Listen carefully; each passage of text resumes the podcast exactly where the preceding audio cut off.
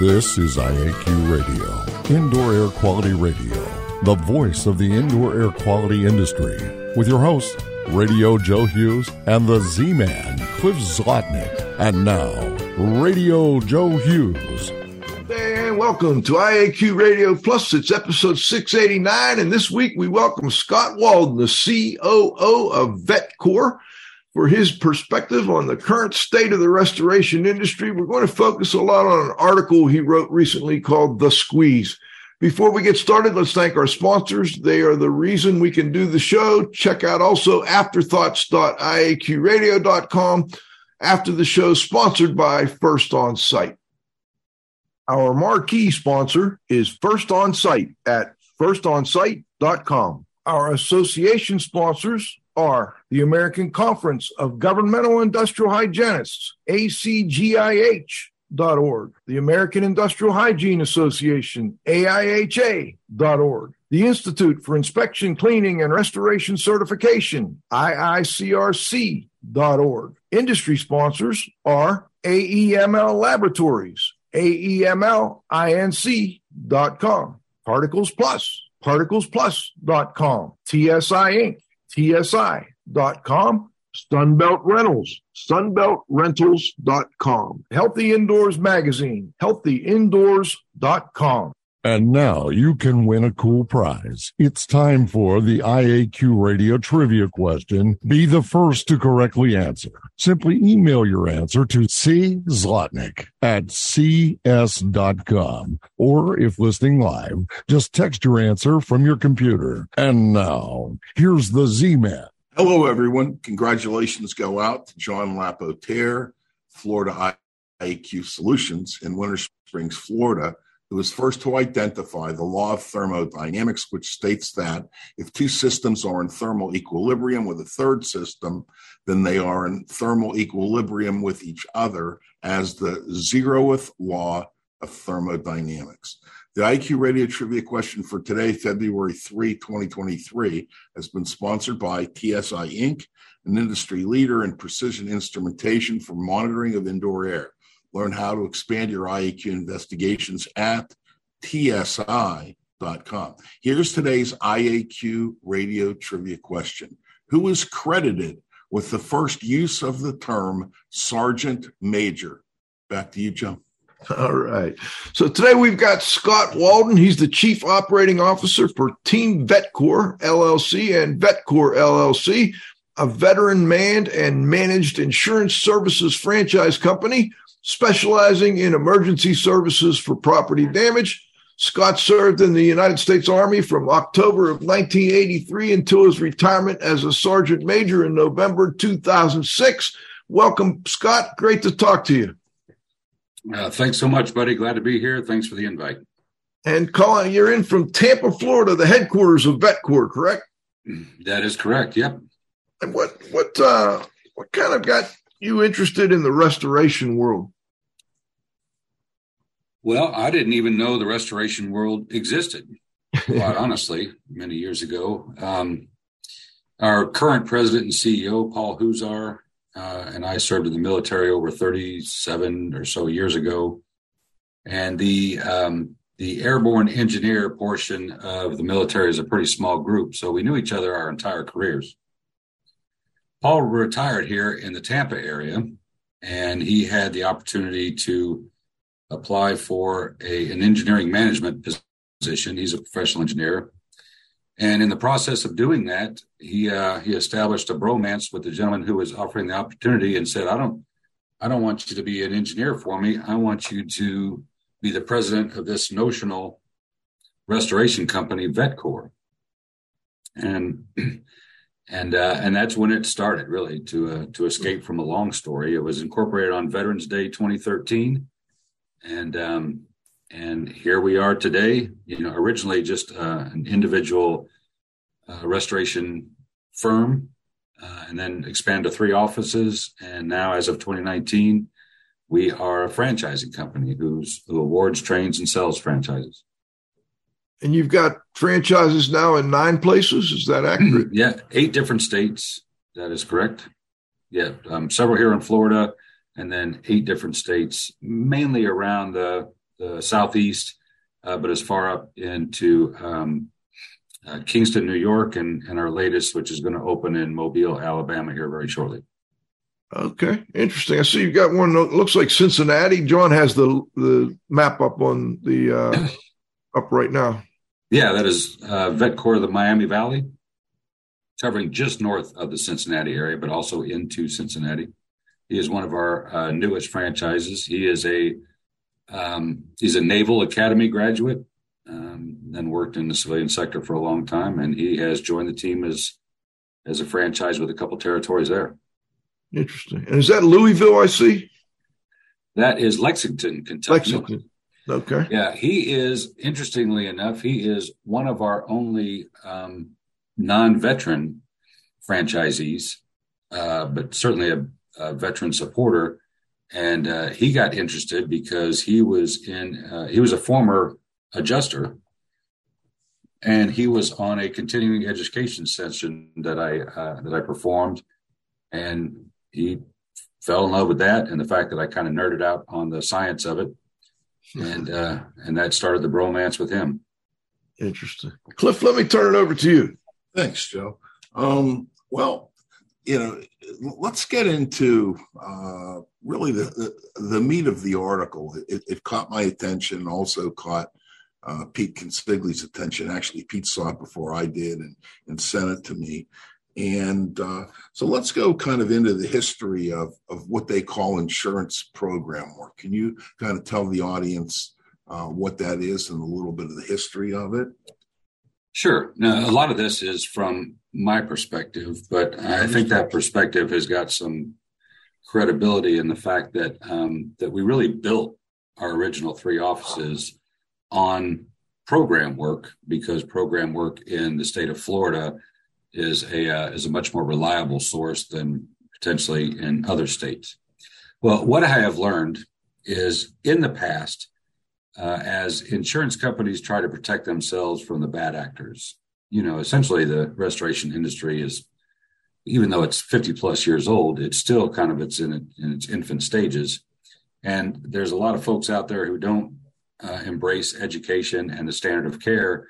So as insurance companies try to protect themselves from the bad actors, unscrupulous companies, well, then they started forming their own internal preferred vendor networks, and they would hire a vendor manager and some other staff, and so claims would come in, and this this stable of contractors of different trades that they had vetted and put some trust in would then service those claims as they came in and handed to them directly from the carriers. Good concept, got it. And when those concepts first started, those were good, solid business relationships, and it made sense. Well,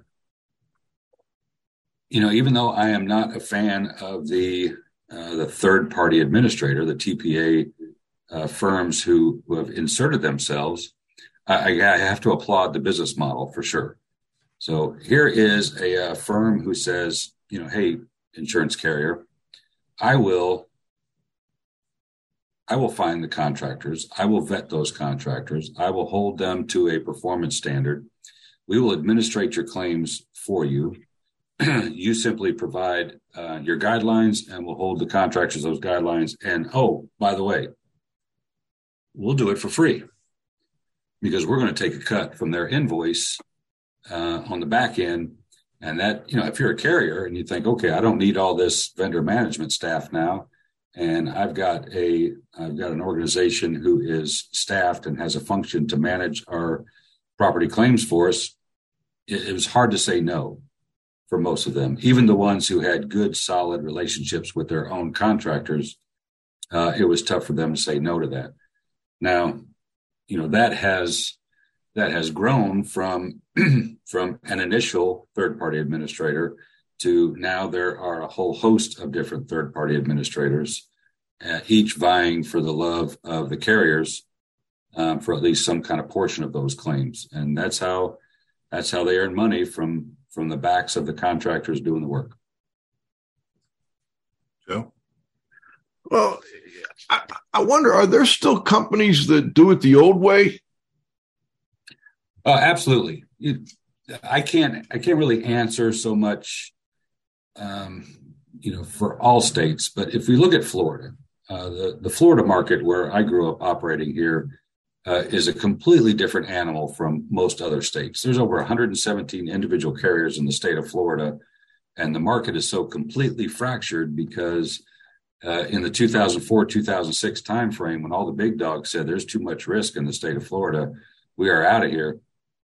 Well, that was left with a huge gap, and that was filled by independent mom and pop companies, smaller companies who grew to service Florida only. And so there are still several of those that we serve here in Florida that we have the one-on-one relationship. And those are by far the most valued. You know, we kind of spoke off air briefly about, our support of the recent hurricanes.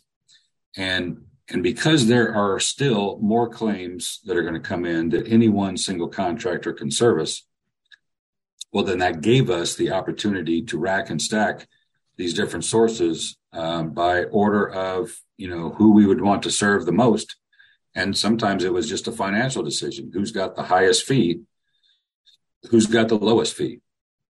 On top of the list, always go the carriers that we service outside of a third-party administrator. They are on the top of the list.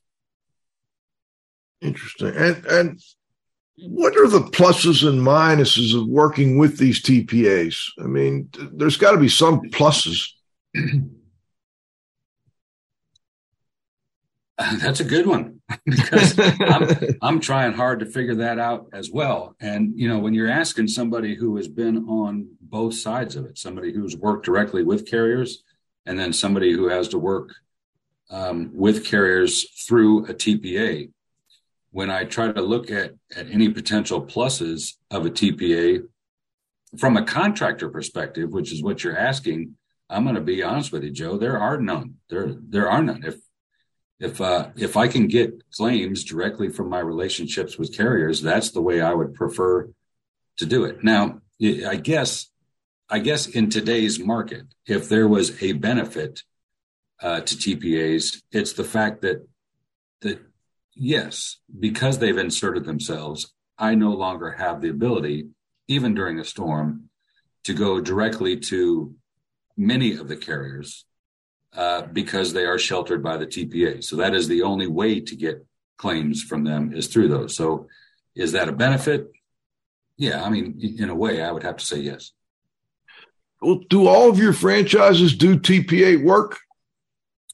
They do. For us, for a brand new franchise, one of the keys of their success is because of the relationships that we have built and the reputation that we have built. We are able to get a brand new franchise right out of the gate credentialed with many of the TPAs to start getting claims, which they otherwise would not be able to credential with or get claims independently because they wouldn't meet the minimum time in business or financial requirements. So as a kickstart for them, absolutely. We do turn them on to the opportunity to credential with several different TPAs to start getting work right away. It sounds like one. Go ahead, Cliff. No. Back to the TPA thing. I think Joe asked you a question before, and I think you answered half of it. He asked you what were the pluses and what were the minuses of working with the TPA, and you said there are little, if any, pluses. What are the minuses? Well, that's the easier question to answer for sure, Cliff. Number one, it's an added expense. They have inserted themselves, so there is a cost of doing business when you're working with TPAs. There is, in addition to the network referral fee, the fee that the TPA retains from your invoice, the amount of unnecessary claim administration that has to take place to scratch their itch is unbelievable, not only on a daily claims basis, but compound that, by X number of claims that you get during a storm, and very few of those requirements are relaxed by the TPAs during CAT events. So, that no one is staffed for a major event. But when the requirements don't lax, then contractors are forced to take on significant additional expense in order to hire temp staff in just to administratively keep up with the demand of the TPAs. Now, that's a huge demand on a daily claims basis as well, but even more significant during a storm. And it's a minus because, if I'm servicing that same insured as a non-preferred vendor of a TPA, well, I don't have those administrative requirements. And technically, that carrier could care less when the insured was contacted, when the actual start date was, when the actual completion date was. They want to know that we serviced the client according to the standard of care and that we had a fair invoice. We don't have all that other administrative requirement. They don't need a 24-hour report from us. They don't need a photo report in exactly this format and a huge narrative. There's just all those additional requirements. Now, let me add on the additional costs. Not only the network referral fee do we have to pay to be part of the program, but you're going to have a pretty significant annual renewal fee with many of these. And sometimes it can be based on the volume, and sometimes it's a flat rate. So that's just your cost of being in the program itself.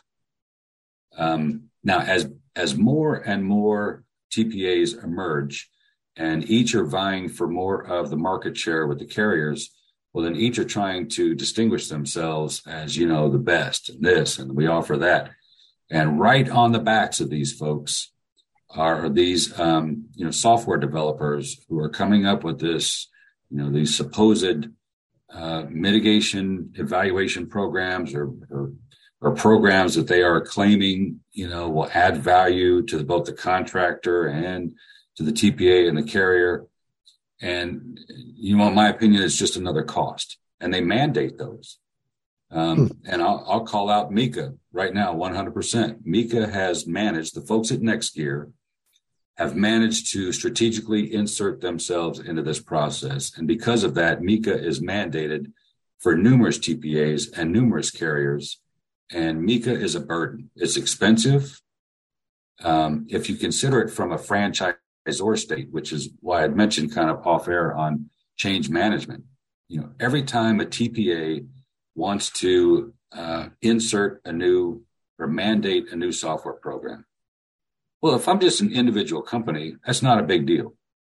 But if I've now got to take this new product and institute that across a franchise system, well, then that's a significant emotional event. And some are going to buck up against it, some aren't. But they're unnecessary. They are flat out unnecessary. And not only are they unnecessary, they're an additional expense for which we are unable to recoup any funds. Every single bit of that expense comes off the top of every single job. And it's an expense that a non-preferred vendor, somebody who went and also serviced Miss Johnson, they don't have to shoulder that expense. They don't have to use MECA. They don't have to use any of these other programs. They can use whatever they're using. And again, as long as they are servicing the insured for the standard of care and producing a fair invoice, they don't have any of that additional burden. Yeah, I've got a couple follow-ups. Do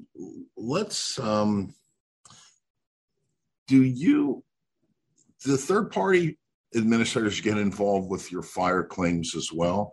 And is it the same level of documentation and reporting and administration?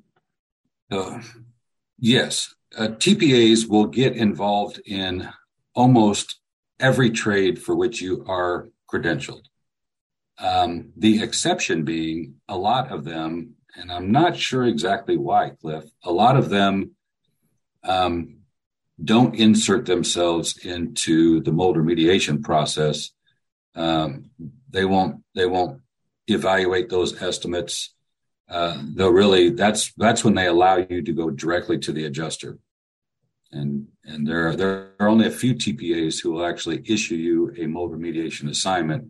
Many have steered away from that, but fire, contents, every single bit of that. Yes. Do you think that the policy limit that some insurance carriers have instituted for mold claims may be the reason. You know, some carriers in some states may have a $10,000 limit or a $30,000 limit or whatever. So that could be considered a small claim, I think, to maybe a TPA. Well, you know, potentially. And then I would tend to agree with you if that was the case across the board. But if I look at Alacrity, one of the larger TPAs, we will get mold remediation assignments directly from them for various carriers. But if I look at Contractor Connection, what used to be and perhaps still is touted as the largest of the TPAs, they don't handle mold, so it's not standard across the board. Scott, in the article, The Squeeze, you gave an example of a $2,000, which is, you know, probably fairly common or maybe even a little low, but a $2,000 project. And you kind of broke down what the costs were to your company because of going through a TPA. I wonder if you could give our audience a little idea of, you know, how much money are we talking about here? Yeah. So in that, if I recall, in that example, I use one of the worst, not the worst case scenario by any means, because, you know, if I'm given the opportunity to call out the worst of the worst here on this show, I definitely will. But in this particular example, this was a State Farm claim through Alacrity, and from Alacrity, you're going to get hit with a 5.5% network referral fee and a $9.95 assignment fee right off the top of the invoice. State Farm, for some reason, feels that they wield enough power where they can demand for program vendors a 10% discount on all equipment charges on that job. Okay, now I gave an example that I think 70% of that $2,000 job was in equipment rental, and then provided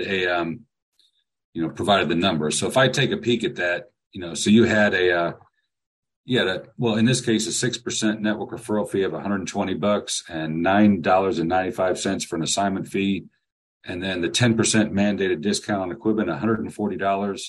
So that means of that $2,000 estimate, what's going to get put in your pocket is $1,730.05, which is a 13.5% burden right off the top. Now, if our franchisees are doing that same job, okay, well, then they've got this built-in 13.5% burden, and throw another 8% for royalties and marketing fee on that.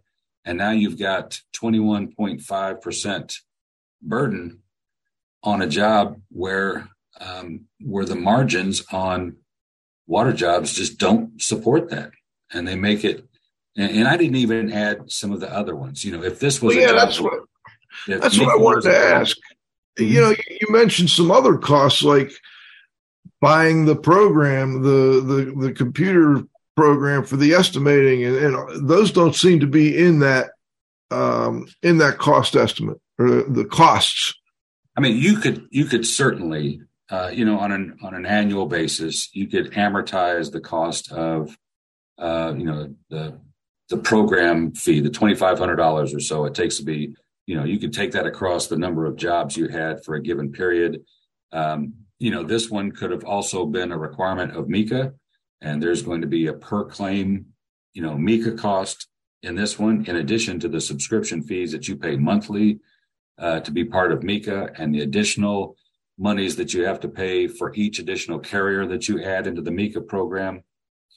It just goes on and on and on. And so when we talk about that part of the squeeze, those are the administrative costs that you get hit with right up front. Now, you take the second part of that squeeze, and that is where these carrier partners are now going to institute estimating guidelines that are infinitely more restrictive than a restoration company outside of a program would have to adhere to. And I'll give you a perfect example of that one. And you would think, as a veteran-owned organization, we would love USAA to no end. And I love the concept of USAA. I love helping USAA customers. But USAA, well, first of all, if I kind of frame this out real quick, in the estimating program, For nearly every line item that you can select, there is a during hours line item and an after hours line item. And those after hours line items are typically around 30% increase from during hours. And there's a good reason for that. USAA, no matter when you service that claim, does not allow any after hours line items. Now, come on. You know, it's the same with. What about holidays? Farm. Do you get anything extra for holiday work? For all carriers that allow after hours charges, yes. So anything after 5 p.m., holidays, weekends, all of those are considered after hours. But if you perform a USAA mitigation job as a preferred vendor on a Saturday, then you get a single after hours charge, and that is the emergency service call. Every other line item you use, you are not allowed to use after hours line items. And so when I talk about that squeeze, I'm like, come on, these are the very entities that you put your arms around and credentialed and said you wanted to satisfy, you know, the insured's needs, and you wanted us to save you money on claims, but yet you continue to squeeze and squeeze and squeeze those folks who are already saving you money from not producing inflated, outrageous, unscrupulous invoices. You know, Scott, we've talked about this topic, I'll bet 20 times on this show. This is the first time it's kind of really sunk into me as I'm not a restoration guy. I'm from the indoor air quality world. By going through those numbers now, it's finally starting to sink in. I'm starting to understand a little better why there are so many complaints about this whole system. Cliff, go ahead. Let me let you go. Okay, so let me ask you a question, Scott. What role does standards play in this? Standards govern the actions every restoration company should perform on every job.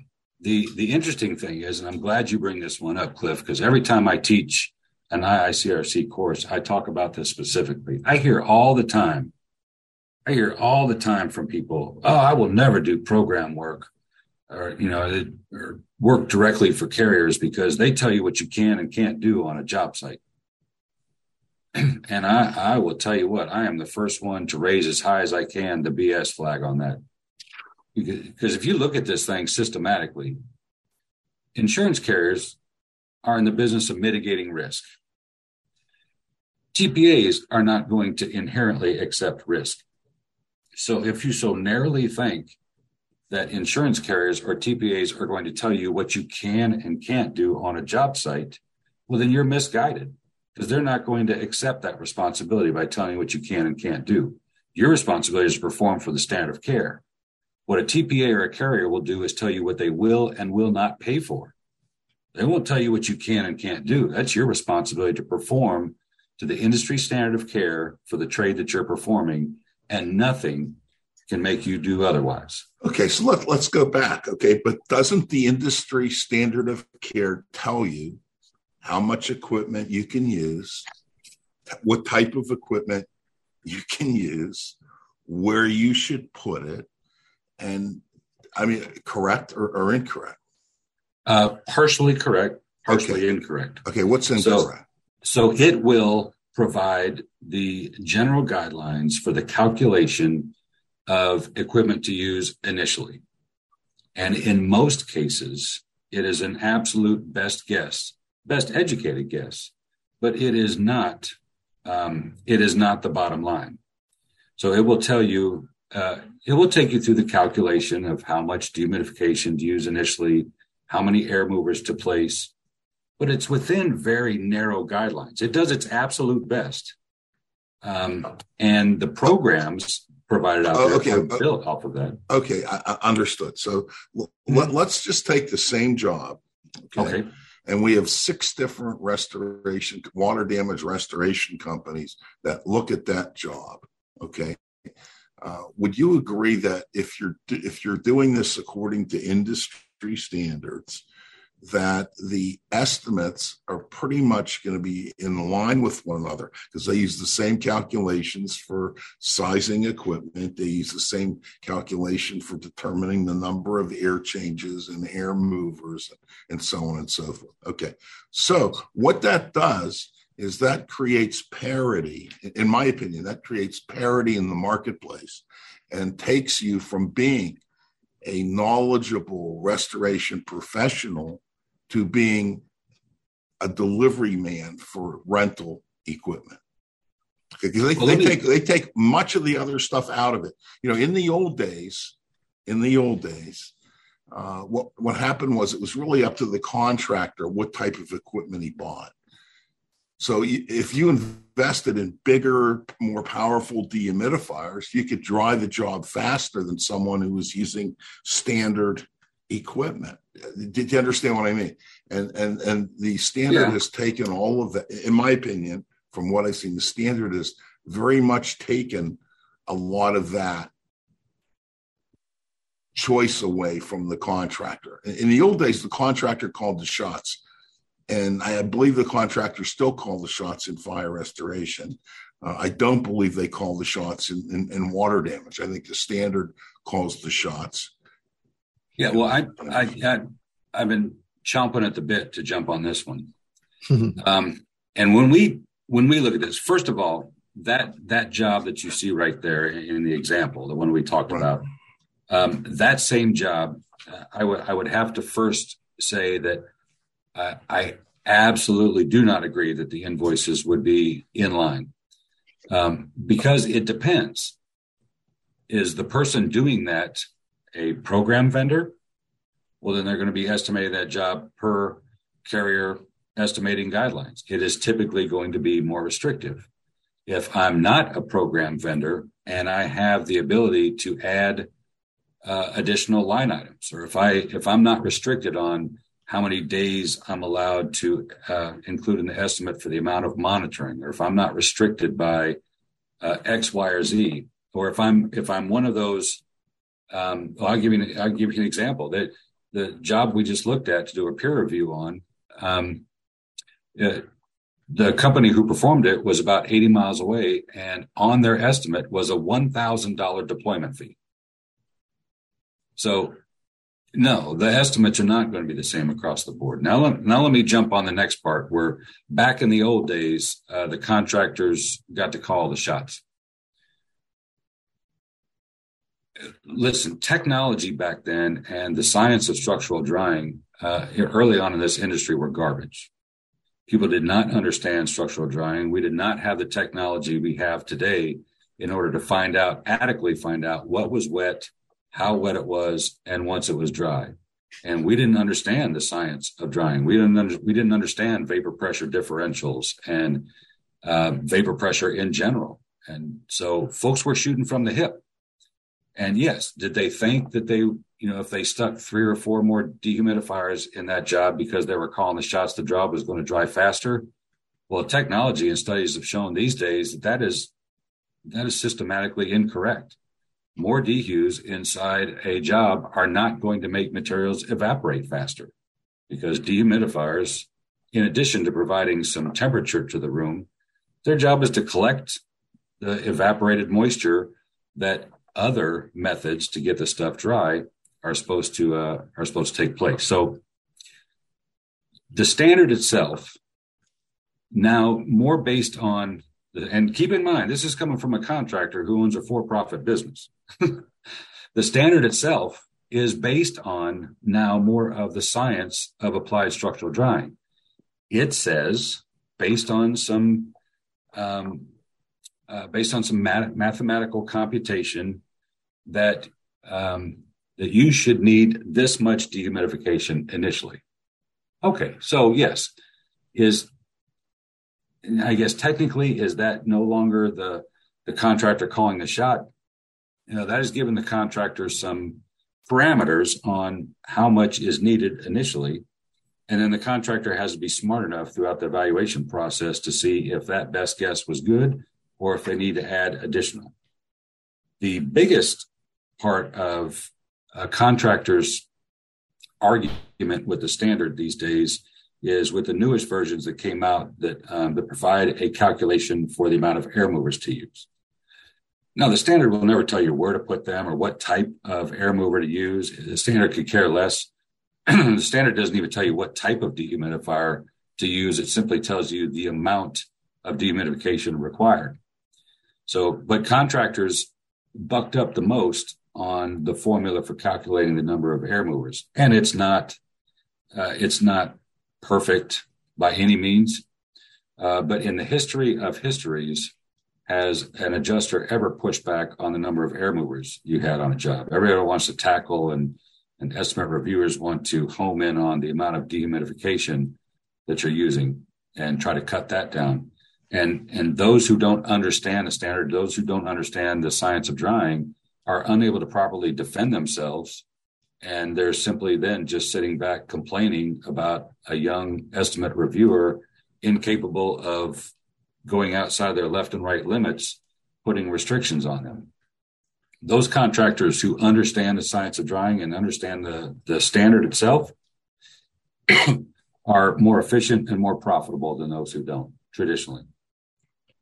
Hey, let's go to halftime, John. When we come back, I'm sure, Cliff, you're going to be first up.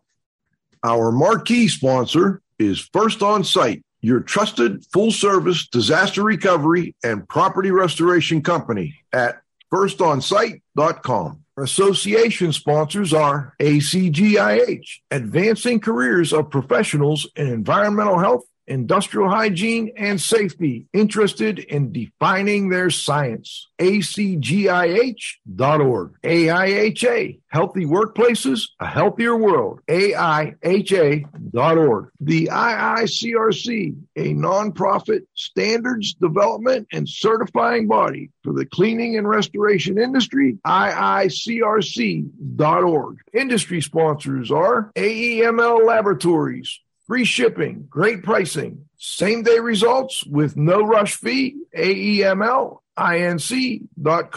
Particles Plus, feature-rich particle counters and air quality instrumentation. Count on us, particlesplus.com. TSI Inc., an industry leader in precision instrumentation for monitoring indoor air. Learn how to expand your IAQ investigations, TSI.com. Sunbelt Rentals, availability, reliability, and ease for all your IAQ and restoration needs at sunbeltrentals.com. And Healthy Indoors Magazine, a free online magazine for industry professionals and consumers, healthyindoors.com. All right, let's jump back into it with Scott Walden. Cliff, you're up. Thanks, Joe. Okay, Scott, where to begin? Okay, I was in your neck of the woods, I guess, last week. And if I'm not mistaken, that's what they call climate zone 1. Okay. And if I'm not mistaken, I think there's something like 7 climates. Is that right, Joe? 7 climate zones? Yeah, 9, somewhere around 9. There. Okay. All right. So we take the IICRC standard and we put it into 7 or 9 different climate zones. You know, what effect does climate have on that? Okay, well, let's try to unpack this one, because that's an interesting question. When we're talking about water damage mitigation, then I'm gonna keep it to the interior of the home for right now, because that's where the vast majority of these happen. Now, when I'm talking about the interior of the home, I have the responsibility to control the climate, the atmospheric conditions inside the home. So when I'm inside, at least initially, then climate zone doesn't have an effect on me. What does have an effect on me climate zone wise is when I start having to remove the materials and start affecting the building envelope. Then I've got a whole bunch more to contend with. That is, you know, I don't have that concern here in Florida, but when we, especially during this latest freeze, when we manage some of our franchisees that are going through that, then, you know, the big swings in climate there can have a huge effect on what's taking place inside the building. I'm not sure if that's what you were alluding to there, Cliff, or if I answered the question. Well, no, I think that, you know, in climate zone 1, not only is the climate different, the construction is different, the materials are different. Not many homes in Tampa probably have basements and so on and so forth. Yeah. So there's a whole lot of differences. So it's tough when you try to put one formulation for everything. So that's really my point. And I think I don't necessarily blame insurance companies. I think they wanted some idea of controlling costs. But the calculations that you speak of were not field calculations. The calculations that you speak of, for the most part, come from controlled environments inside of buildings in which someone constructed a drying house or a wet house or whatever. You know, many of these homes are inside of a warehouse or whatever. So that it's not really a real life scenario, because what happens is when we take these statistics, or when insurance companies take these statistics and put them on a commercial project, those calculations go out the windows. On these commercial losses, they never have enough equipment, they never have enough air changes, and so on and so forth. So, you know, yeah, it's a good point you're making, that in general, the standard, there's not a separate standard for residential versus commercial, certainly. And I do completely agree with you on that one. What I would say is, you know, the interesting part about this is our ability these days, compared to when the standards were even first being initially developed, is our ability to evaluate evaporation potential or vapor pressure differentials, which throttles 100% the evaporation effort, the drying effort in general. And the industry's understanding of how things dry has advanced so much that you can take those same principles and then even those contractors who are shooting from the hip, or maybe it's not even fair to say shooting from the hip, using their own, you know, original judgment on how much dehumidification to have and how many air movers to put, they should still be using the same principles of vapor pressure and vapor pressure differentials to check their performance and to know if those initial calculations they used, whatever scenario, whether it is commercial using deskants or whether it's a big residential or whether they formed a drying chamber in a crawl space or a basement, in the end, their ability to measure their performance today is greater than it ever has been. The issue we have industry-wide is that folks have not embraced getting training and understanding the science of that part of applied structural drying. And so, you know, if you go into a water damage project, and on day one, your target material is at 60% moisture content, and you come back a day later and it's at 48. Well, for years, we've just said, okay, good. I made progress. Everything's cool. My grains per pound have gone down. My dew point's gone down. All my measurements have gone down and moisture content's gone down. I'm tracking. But we never had the ability to know if, okay, was that good enough? Did I set this drying environment up the absolute best that I can? And we didn't have any way to tell. We didn't have great instruments back then, and we didn't have institutional knowledge of what right really looked like. And today we have that.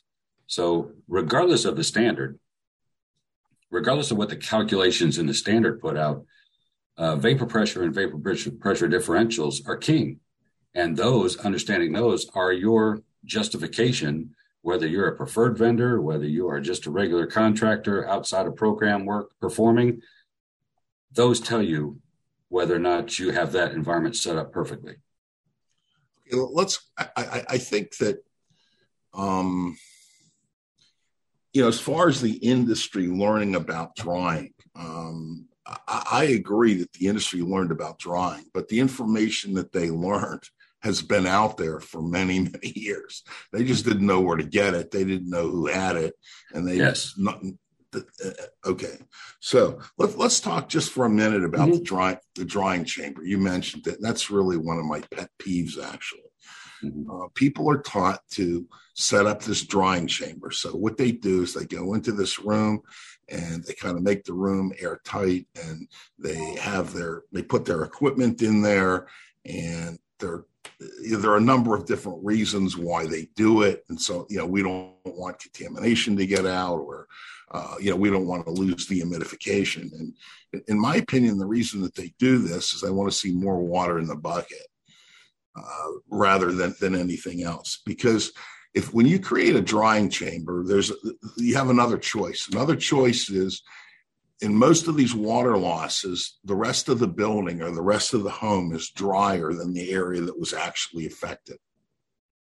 And that's a key source when you're talking about vapor pressure, or it's a tremendous source. And if you take the room that you're in and you put it under a slight negative pressure, maybe 300 or 400 CFM, and you leave the door open to the rest of the house, in my opinion and in my studies that I've done and conducted, I can dry it faster than someone who doesn't do that, because there's a lot of additional energy that you can take care of,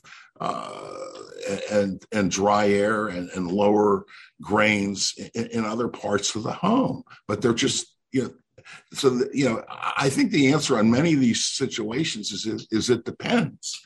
And what happens is, when you have a written standard, it doesn't take all these things into consideration. It can't.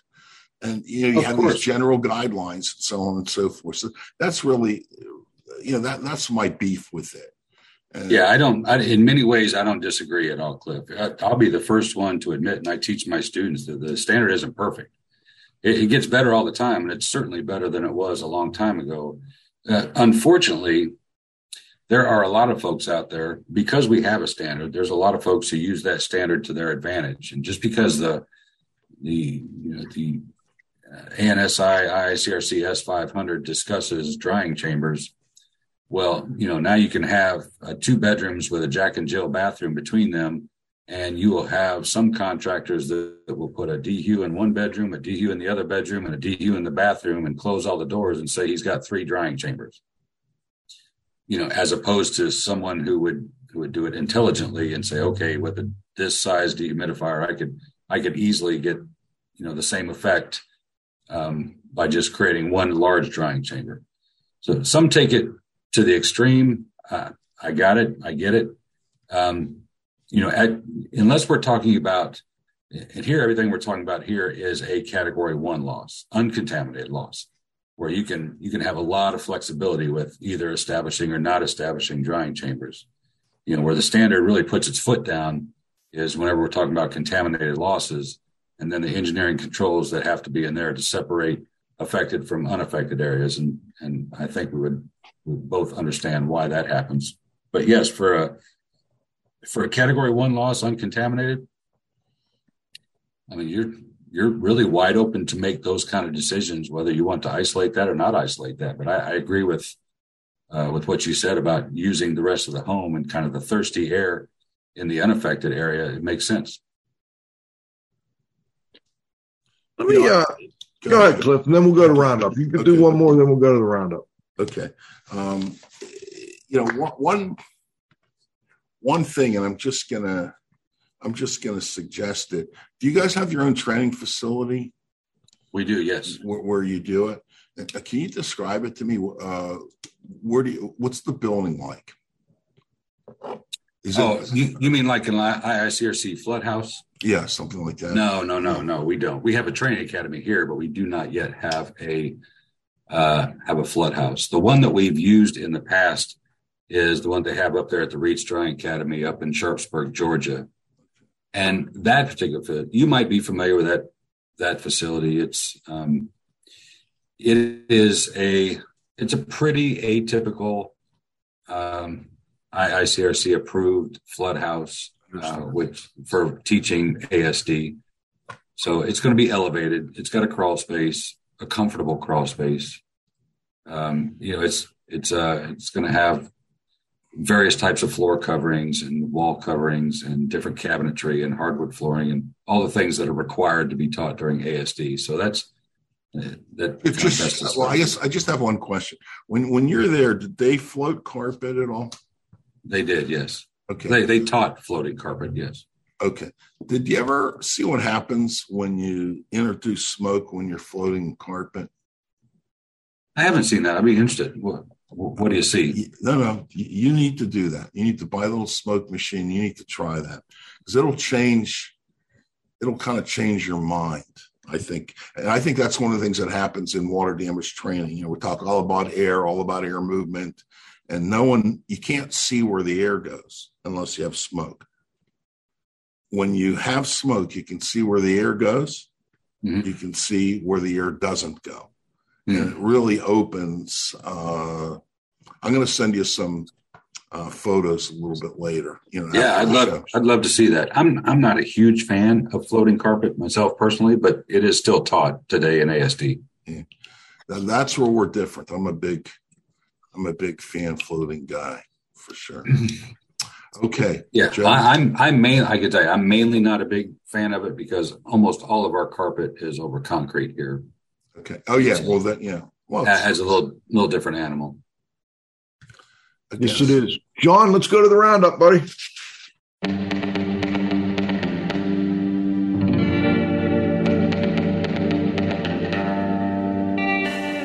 I really want to thank Madison IAQ. Good group of folks there. And then we'll be talking to them again here real soon. But Scott, I guess my question for the roundup is, what about the restoration industry has surprised you? You know, coming from a military background, was there anything that kind of just took you back and you went, wow, I never expected that from this type of business? Well, quite honestly, what surprised me the most is when we started operating our third office down in South Florida. And what surprised me was the level of and the amount of just cowboy, unscrupulous contractors down there operating totally outside of any kind of standard, any kind of guidelines. And that really took me back. I thought, all right, these are supposed to be legitimate businesses. And I don't experience that in 23 years in the military. And I didn't experience that in my first post-military employment. So it was my first exposure to folks who were just unscrupulous and just bad business people. Interesting. Cliff? No, I just, I respect you. I respect what you're doing. I've just been around a long time and, I get a little crotchety sometimes. That's good. Don't take it personal. I'm here to help you. I enjoy just going off of the beaten path a little bit because that's great, man. I don't know it all by any means. So, it's interesting, as well as I do, Cliff, the standard was written by a bunch of old dudes that have been around for a while. And this industry needs some young, bright, motivated minds to go in and really take a hard look at this thing because it's the same old dudes who keep making minor tweaks from this version to this version to this version, some based on science, some based on old crotchety folks getting their input into it, but I think it needs a fresh look. I'll tell you, you probably, if you Google search us, look for a guy named Lloyd Weaver and IAQ Radio. You'll probably get a kick out of that show. Yeah. Yeah, that was a good one. Hey, let me ask one more thing before we wrap this up. There's a 2021 Restoration Industry Benchmark Survey. And I'm wondering if you could tell us some of the key points that came out of that survey. Yeah, the latest survey that came out was... for 2022, I guess. Yeah, huh? was not surprising at all. And I feel it's because of a lot of the points that I made in the squeeze. Not that what I don't want to get that. I want to make sure I'm clear. Not that what I wrote has any effect on the industry, but I think those things I wrote about are why the number of contractors or the percentage of contractors that are participating in TPA programs has remained about the same. But the amount of work that is being performed for TPAs has significantly decreased. Most folks right now that I speak to would be very, very comfortable with about a, we'll say a 25% program work and 75% non-program work, some kind of healthy mix. Some would even like less than that. And that's a pretty big difference from years past. And why are more and more and more folks doing less program work? Well, because it's harder and harder and harder to make a profit doing it. I wonder, Scott, do you guys do much work that's not insurance work? You don't get any payment from the insurance. Do you worry that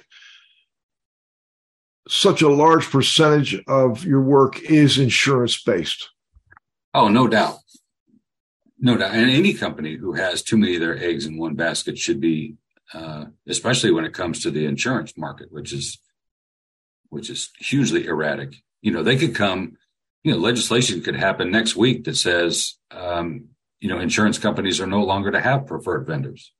You know, you don't know when something like that could ever happen. So anybody who puts too many of their eggs in one basket is at risk. And so, yes, we do certainly, based on our military background, we do a huge amount of work out on MacDill Air Force Base, and other franchisees do a huge amount of work on some of the military bases close to them.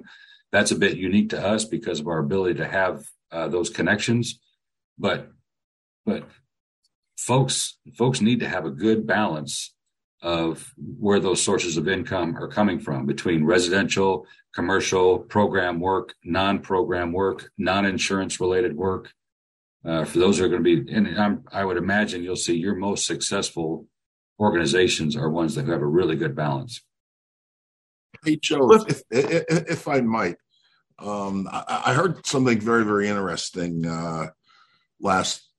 I guess it must have been last Thursday, actually. It happened to have been your neck of the woods, Scott, down there. And I attended a 3-day event that dealt with building science and also dealt with hurricane response and so on and so forth.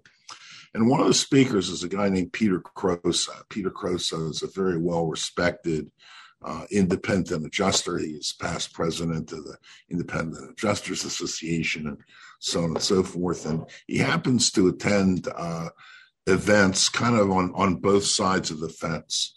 He goes to insurance company events, goes to, you know, industry events. And the one thing that he's found out is insurance companies don't like and don't trust restoration contractors. He's also kind of found out that restoration contractors don't trust insurance companies. And one of the interesting things he talked about is what insurance companies are now doing in order to deny hail claims. And he kind of went through situations where previously roofs would be replaced without any question. You know, now the insurance companies are hiring engineering companies and so on and so forth to make inspections and report that what's wrong with these roofs after hail is just normal wear and tear and so on and so forth. So again, I think that contractors want to make a dollar and hold on to it, and also so do insurance carriers. And I think they're probably better at it than we are. But yeah, no, you're absolutely right, and that you made some good points. And you know, interesting, and what gave me a different perspective on the insurance industry from starting and working this in Florida so much, which is a unique animal for sure. You know, some fun facts here, and I might not have the percentages exactly, but it will paint a clearer picture of why Florida is a case study for all kinds of things going wrong in the insurance market. The state of Florida has over 10% of the entire property insurance premium in the U.S. Now, we certainly don't have 10% of the population, but we've got 10% of the premium. What the state of Florida also has is over 70% of all property damage-related litigation in the U.S. Right. Okay, so when we talk about the insurance market and insurance companies trying to shelter themselves from the bad actors, when I talk about the bad actors, they're also the ones who take advantage of current litigation and are super litigious because it's so easy to be in the state of Florida. And, you know, contractors in general in the state of Florida, whether they are good or bad, have played a big part in the upset of the insurance market in the state of Florida. Insurance companies have as well by just trying to battle horrific litigation, which is, by the way, recently been some decent, well-served litigation that was passed that I think is going to help quite a bit. But it did give me a better perspective as to why insurance companies, and let me just caveat this by saying that our original partner, the guy I talked about early on, who offered Paul Huzar the opportunity to be the president of VetCorps, is the same guy who founded Florida Peninsula Edison Insurance in Florida and then sold it off, and is the current owner of Verd Insurance in Florida. So we have the unique perspective from both sides, getting this guy in our ear and saying, hey, man, here are the issues, you know, and he sees both sides because he's invested in both sides. So I've got a real good idea of, you know, why things occur, at least a better perspective of the insurance market. And some of the things you say, Cliff, are absolutely true. They are things that used to be covered on a regular basis with no question. Now, just in order to survive, if you look at the number of companies in Florida that have gone insolvent, insurance companies have gone insolvent recently, it's scary. It is definitely scary. And so are each of them trying to find ways to insert policy language that is more restrictive to protect themselves so they can survive? 100%. You know, it's a business, just like we're in business. And each of them are trying to hold on to the dollar. And I agree, Cliff, they're a hell of a lot better at doing it than we are. That's for sure. Because TPAs are digging into our pockets, not theirs. You know, we've got a battle with that. Yeah. I think another thing I would mention is that I believe that, and I understand that Florida is looked at kind of as the first in the nation, you know, so other states may follow suit. And other insurance carriers that maybe aren't in Florida are probably looking pretty closely at what goes on there, which leads me to this question, Scott. Florida recently passed some changes to the insurance laws, I guess, that I think are that were designed to help the insurance carriers, I believe, because there were a lot of claims coming up and assignment of benefits and so on and so forth. I'm just wondering, what are your thoughts on those changes?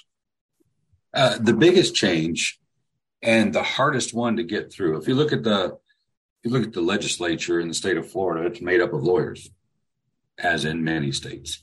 And one of the worst pieces of legislation we had was called the one-way attorney fee. And in the one-way attorney fee, first of all, we had the whole assignment of benefits deal. And previous legislation kind of put the kibosh on that a little bit. This legislation essentially outlawed it. But when we had the assignment of benefits, then essentially a contractor could put themselves in the shoes of the insured and really drive the train on the claim, to include the ability to litigate.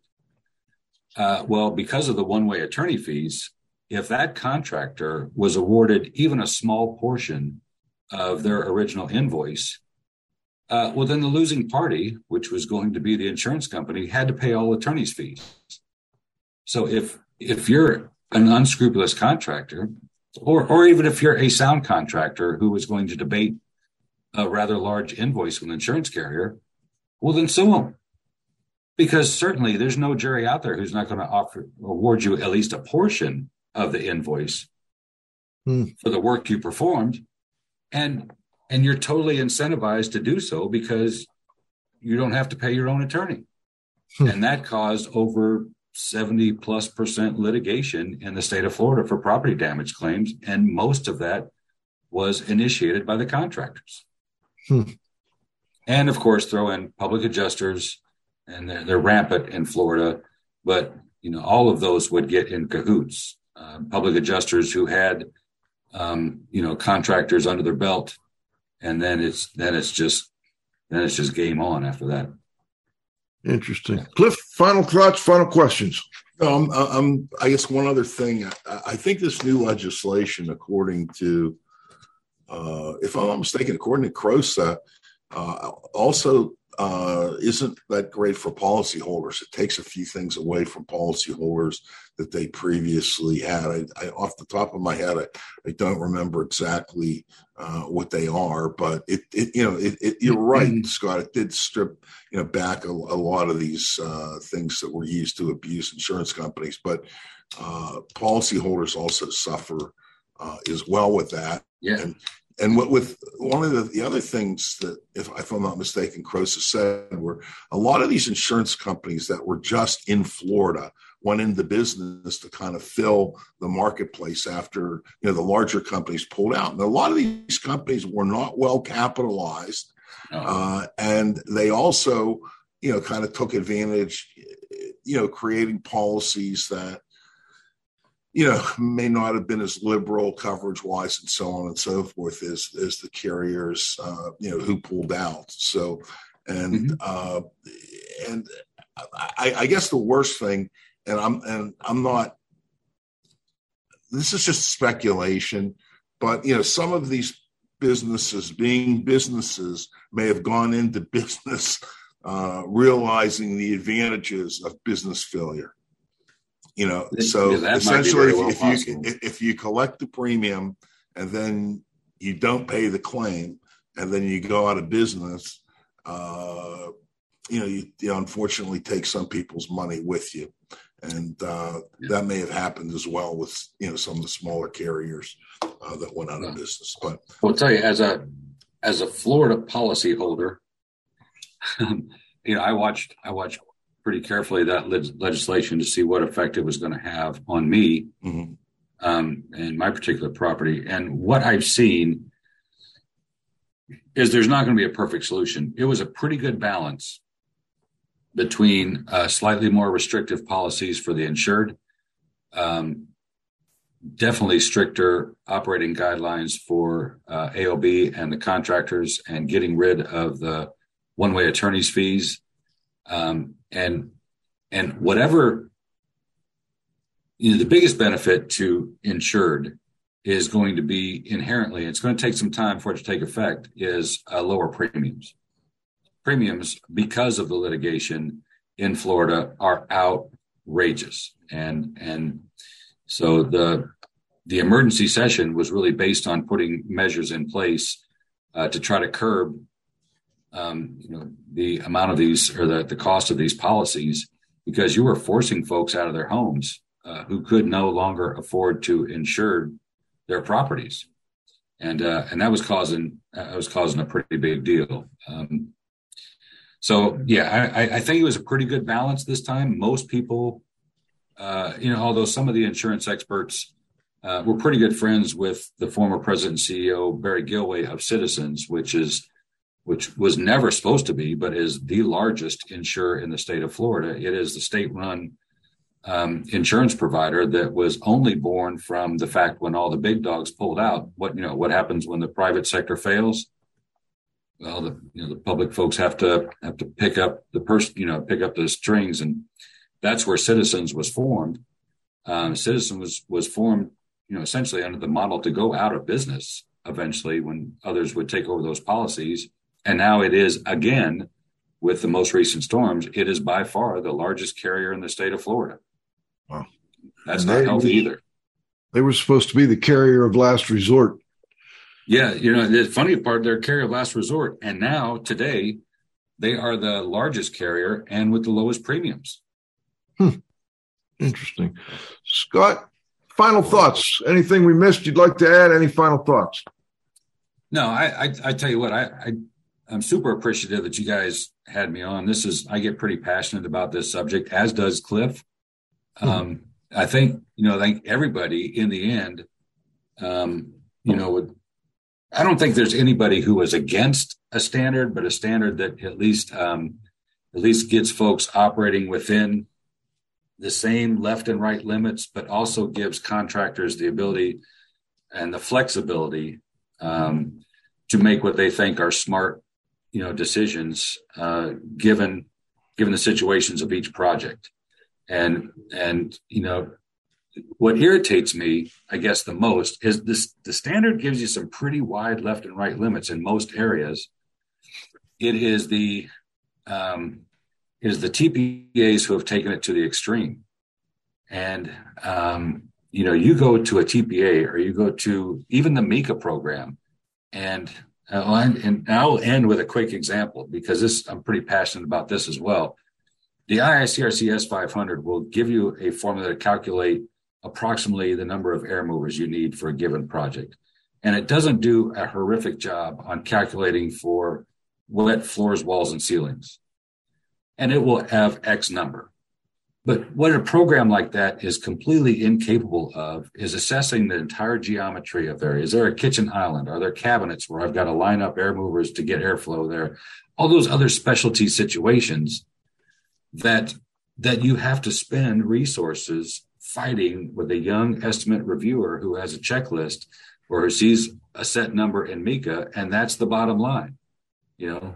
And man, that is older. The older I get, the less crotchety I get. Maybe I need to turn the other way around, but nothing upsets me more than when I have to see my young educated estimators having to fight that fight with folks because they just don't understand. So, you know, we've got a standard out there that gives us some parameters, but like everything else, and all associated with the AOB, you know, assignment of benefits was a great idea initially.